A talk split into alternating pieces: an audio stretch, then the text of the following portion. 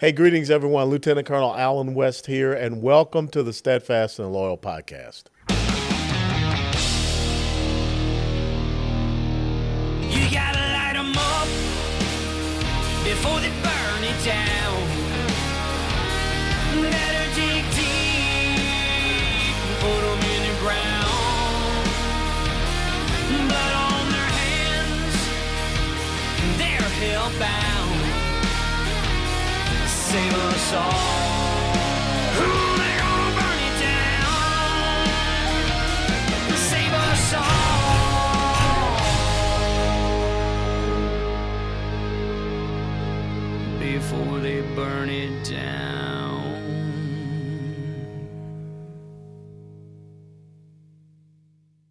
Hey, folks, welcome back to the Steadfast and Loyal podcast. Tomi Lahren is the Outkick host of Tomi Lahren is Fearless with new episodes every Monday, Wednesday, and Thursday at 7 p.m. Eastern Time, which features her signature bold takes on trending culture stories driving the conversation across America, along with guest interviews with newsmakers spanning the world of sports, entertainment, pop culture, and social media. She also serves as a Fox News media contributor as well as the exclusive voice of Fox News commentary on Fox News audio. We're joined with Tomi Lahren. Tomi, thanks so very much for taking the time to be with us. Colonel Allen West, you are always one of my favorite people to talk to, and I'm so happy I've had to have you on the show. And over the years, yes. I've had you on my show on every pretty much every platform I've ever had. So it's always great to talk to you, and I always appreciate you. Well, I will tell you, you are without a doubt when they talk about a fearless young person and you know the hope for this country when you look at conservatism that's you and that's what i want to talk about first and foremost how was it that you were able to burst on the scene you know i read your bio and how you got started there at university of nevada las vegas uh, producing a show that was basically the pol- political roundtable show tell us about that and how that kind of you know piqued your interest to continue along in this line so I grew up in Rapid City, South Dakota, right? Mm-hmm. So it's a, a, relatively small town in a small state. So I grew up with ranching on both sides of my family, just good, decent, hardworking, mostly conservative folks who didn't want a lot from anybody, just wanted the government to leave them alone, mm-hmm. wanted to live their lives, love their country, love their family, put their faith first. And I noticed growing up when I would watch mainstream media, particularly, you know, the ABC News and CNN, I felt like they just brushed over the entire part of the country that I was from. They didn't really seem to care much about us, even though obviously we bring agriculture, we have rich tourism and Mount Rushmore. There's a lot of things about where I grew up that are important to this nation, the backbone of this nation in a lot of ways. And we were just completely skipped over. So I always had an opinion about that. And I always wanted to express that opinion to people in a very plain way, simple to understand way, authentic, hmm. direct, passionate way so that's why, you know, I, I caught completely out of my comfort zone. I went to Las Vegas to school, a very interesting place yeah. to go to school from South Dakota. Yeah. And I, I, just wanted to do what I'm doing now. And I had a, a relentless pursuit of that. And you know better than anybody, if you have a laser focus on something that you want to do and accomplish, and you let nobody get in your way, you're probably going to accomplish it with the help of a lot of great people along the way. And I was blessed to have that. Well, you know, it's interesting because, you know, you hear that term out there, flyover country. And it's that part which is really the, the red portion of the United States of America, where the left just says, you know, we're the coastal elites. We don't care about those people. We don't care about those principles and values. Actually, they're kind of Neanderthals, and we just seek to move along. What was the big challenge for you coming from, you know, ranch girl from Rapid City, South uh, Uh, Dakota to Las Vegas, Nevada? I mean, that's a big leap. It was, and it was great for me because growing up, I mean, when you're in a small conservative state, everybody is more or less pretty similar, yeah. more or less conservative. So it was great for me to be around people that grew up in completely different places than I did, had different ways of thinking. That was formative for me to be able to have those discussions and that dialogue. Growing up, I knew that there were people out there that were liberal leaning or more Democrat leaning. But until I went to school in Las Vegas, I never really interacted with those people. Most everybody I interacted with growing up was Republican or a moderate Republican or mm-hmm. conservative in some shape or form. So it was great for me to go to a school like that and learn from other people and talk to other people. And that's why I always tell people it's great to have conservative friends, it's great to have like minded circles But if you really want to learn and you want to perfect your own opinions and your own convictions, talk to people who don't agree with you yeah. and have honest dialogue and conversation. And that's what really helped propel me into what i'm doing now because i learned a lot about other people. And it was great to have that background. Las vegas is a very diverse place. Unlv is a very diverse place so that was formative for me to be able to have those conversations. And it's interesting you bring that up because when you look at our colleges and university campuses today, they don't want that free exchange of ideas. Uh, the people on the left, you know, they don't want to talk to someone that doesn't think and believe as they do, and they operate in their own echo chamber. And I think that's why it's really easy for those of us on the constitutional conservative side to win debates against them because they really, you know, once they get past that initial talking point, they got nowhere else to go. I mean, do you see that as, as something uh, consistently going on right now with you? Yeah, especially with young people. And I worry now because it wasn't that long ago that I graduated from UNLV. Mm-hmm. But I've noticed now going and speaking on college campuses. I mean, just last year I went to UNM in New Mexico and Albuquerque, and the SWAT team had to be called yeah. because people wanted to break down the door and assault me and all the people that went to listen to me speak at the TPUSA chapter. So it's become much more militant now. It's not just I disagree with you, it's I disagree with you. And also, I feel it's my moral obligation to hurt you. Yeah. And that's unfortunate. That's why a lot of these young people are so quiet. They don't feel like they can be conservative anymore. And if you shutter that for long enough and you bury it deep within you long enough, eventually you are going to lose your ideals and your convictions. And that's what ha- what's happening to our young people. And that's why, to me, my career really sprang from wanting to wake up young people, show them that the side of liberty and freedom is the side that they truly want to be on, and communicate that message to them so they don't get lost in the weeds on these big liberal indoctrination campuses. You know, it's interesting that you have this group out there that calls itself anti-fascist, Antifa, but yet they're the real fascists. Uh, you know, they want to knock you upside the head because they don't uh, agree with you. And so it's funny how they try to project that on onto us because they're not able to win a debate and they're not able to to win the conversation because you know they really and truthfully don't understand what they believe in. They just know that through coercion, intimidation, uh, fear mongering, and tactics, and ultimately violence, they can get that through. So how does Tomi Lahren go from you know producing and directing the uh, scramble at uh, UNLV TV to being on OANN, the uh, One America News Network, because that's where you just exploded onto the scene. And and I got to tell you, you know, when I first graduated from college, I just wanted to go jump out of airplanes and shoot commies. Okay, but here you are uh, on on the screen all across the United States of America. What was that like? Well, for me, I wanted to go and work somewhere that was conservative. And for me, Fox News wasn't really an option at that point. I mean, it's very hard. I, I, really commend the people that are able to get a Fox News internship because they didn't look twice at me coming from UNLV. I had no connections at Fox News. Actually, tried to get an internship at The Blaze. Same thing happened. Didn't have any connections there. So it wasn't going to happen for me. And so instead of looking for an internship, I thought, all right, well, just skip a couple steps. I'll look for a job.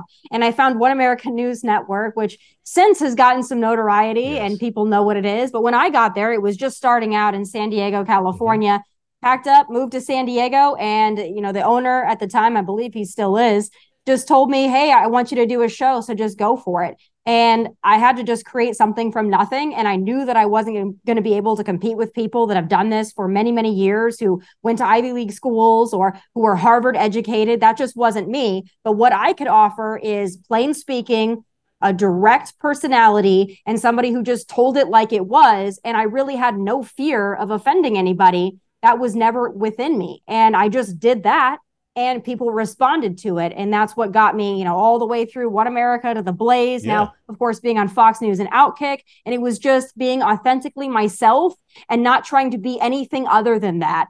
And I've maintained that. And though I've learned a lot along the way, I'm still just me, and I've never tried to be anything that I'm not. Well, the interesting thing is that you just said, you, you, know, you tried to get started out at Fox News on an internship and the Blaze on an internship. That didn't work out. You go to One America News, and then you end up going to the Blaze and having a show. You end up going to, to Fox News and, and being still being a contributor there.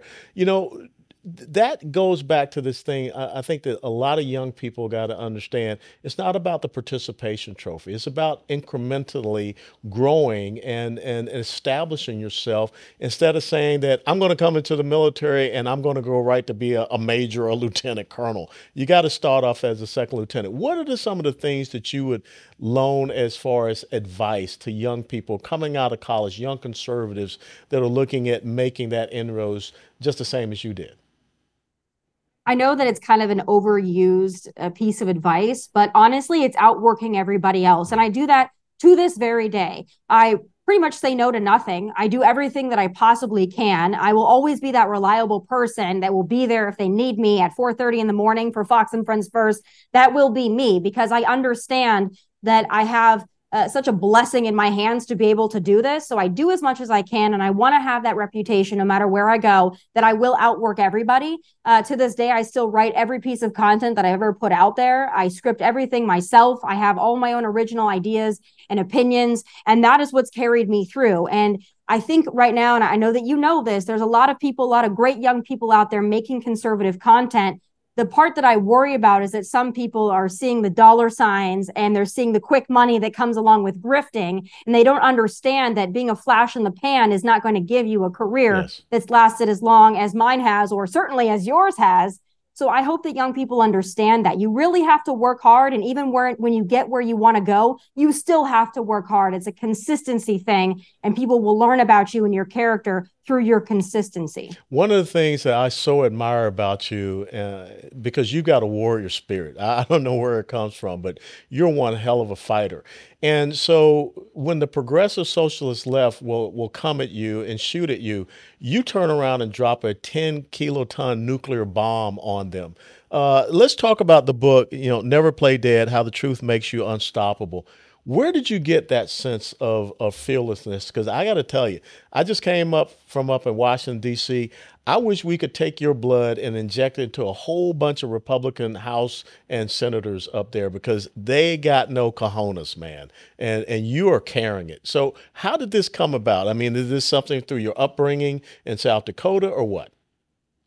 Yeah, it has a lot to do with that. For me, what I believe in and my values and my convictions have always been more important to me than fitting in. And that's with the left or the right. Because as you know, I've taken a lot of hits from the right. Yeah. Right now, we're in the midst of a what's going to be a really contentious primary season. And, you know, my my MAGA supporters and all the people that I've been with for so many years. I have a slightly different opinion than them on certain things. And so they're coming after me now. But it's one of those things that I will never, ever sacrifice what I truly believe in mm-hmm. to be popular or to appease any group.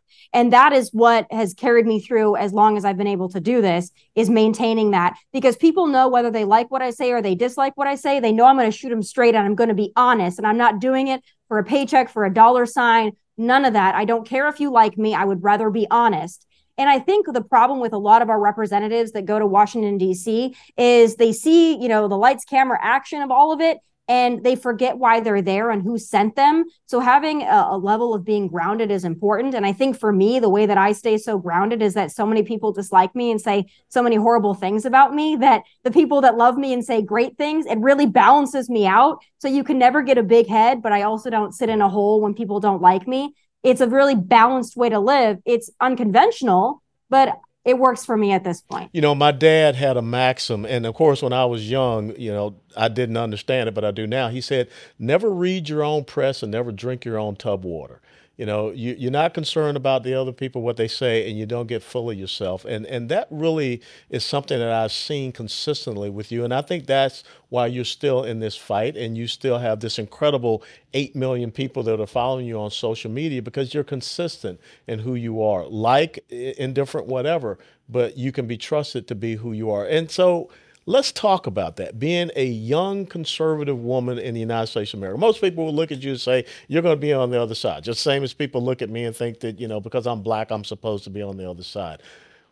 When I look at what is happening now, to me, there is a real war on women from the progressive socialist left. The fact that we just had this goofy group called the Southern Poverty Law Center put Moms for Liberty on, on a hate group list you got to be, you know, whating me. I mean, what are your thoughts on this crap?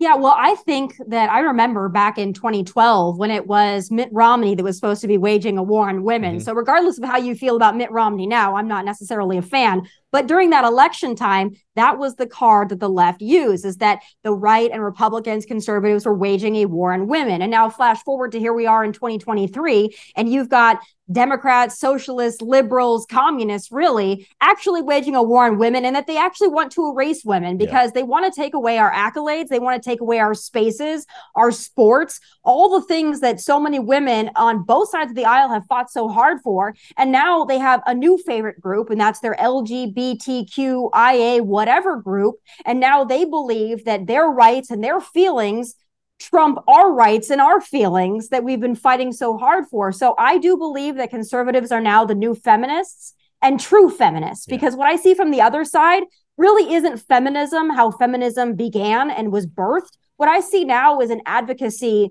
for really unfettered abortions. And that's about it because the feminists are not standing up for women or women's spaces or the integrity of things belonging to women they're really just standing up for abortion and that's where they that's where they end their advocacy. So i think conservatives are the new feminists and we will carry it back to its original intent and we'll run with it. You know, it's interesting you say that because you're, you're right. I mean, you can't say mother, it's birthing persons. Uh, you know, I remember when Title IX was going on. I mean, we had the great Pat Summitt, who was the head coach there of uh, University of Tennessee women's uh, Lady Vols basketball team. And that fight to get, you know, the viability and the credibility for women's sports – but yet now all of a sudden now you can be some biological male who sucked in the swimming pool, and now you can say, "Oh, you know, my name is Leah, and I want to swim against the girls," and and people are actually saying that's fine, that's okay. We're going to put you on the front of a magazine.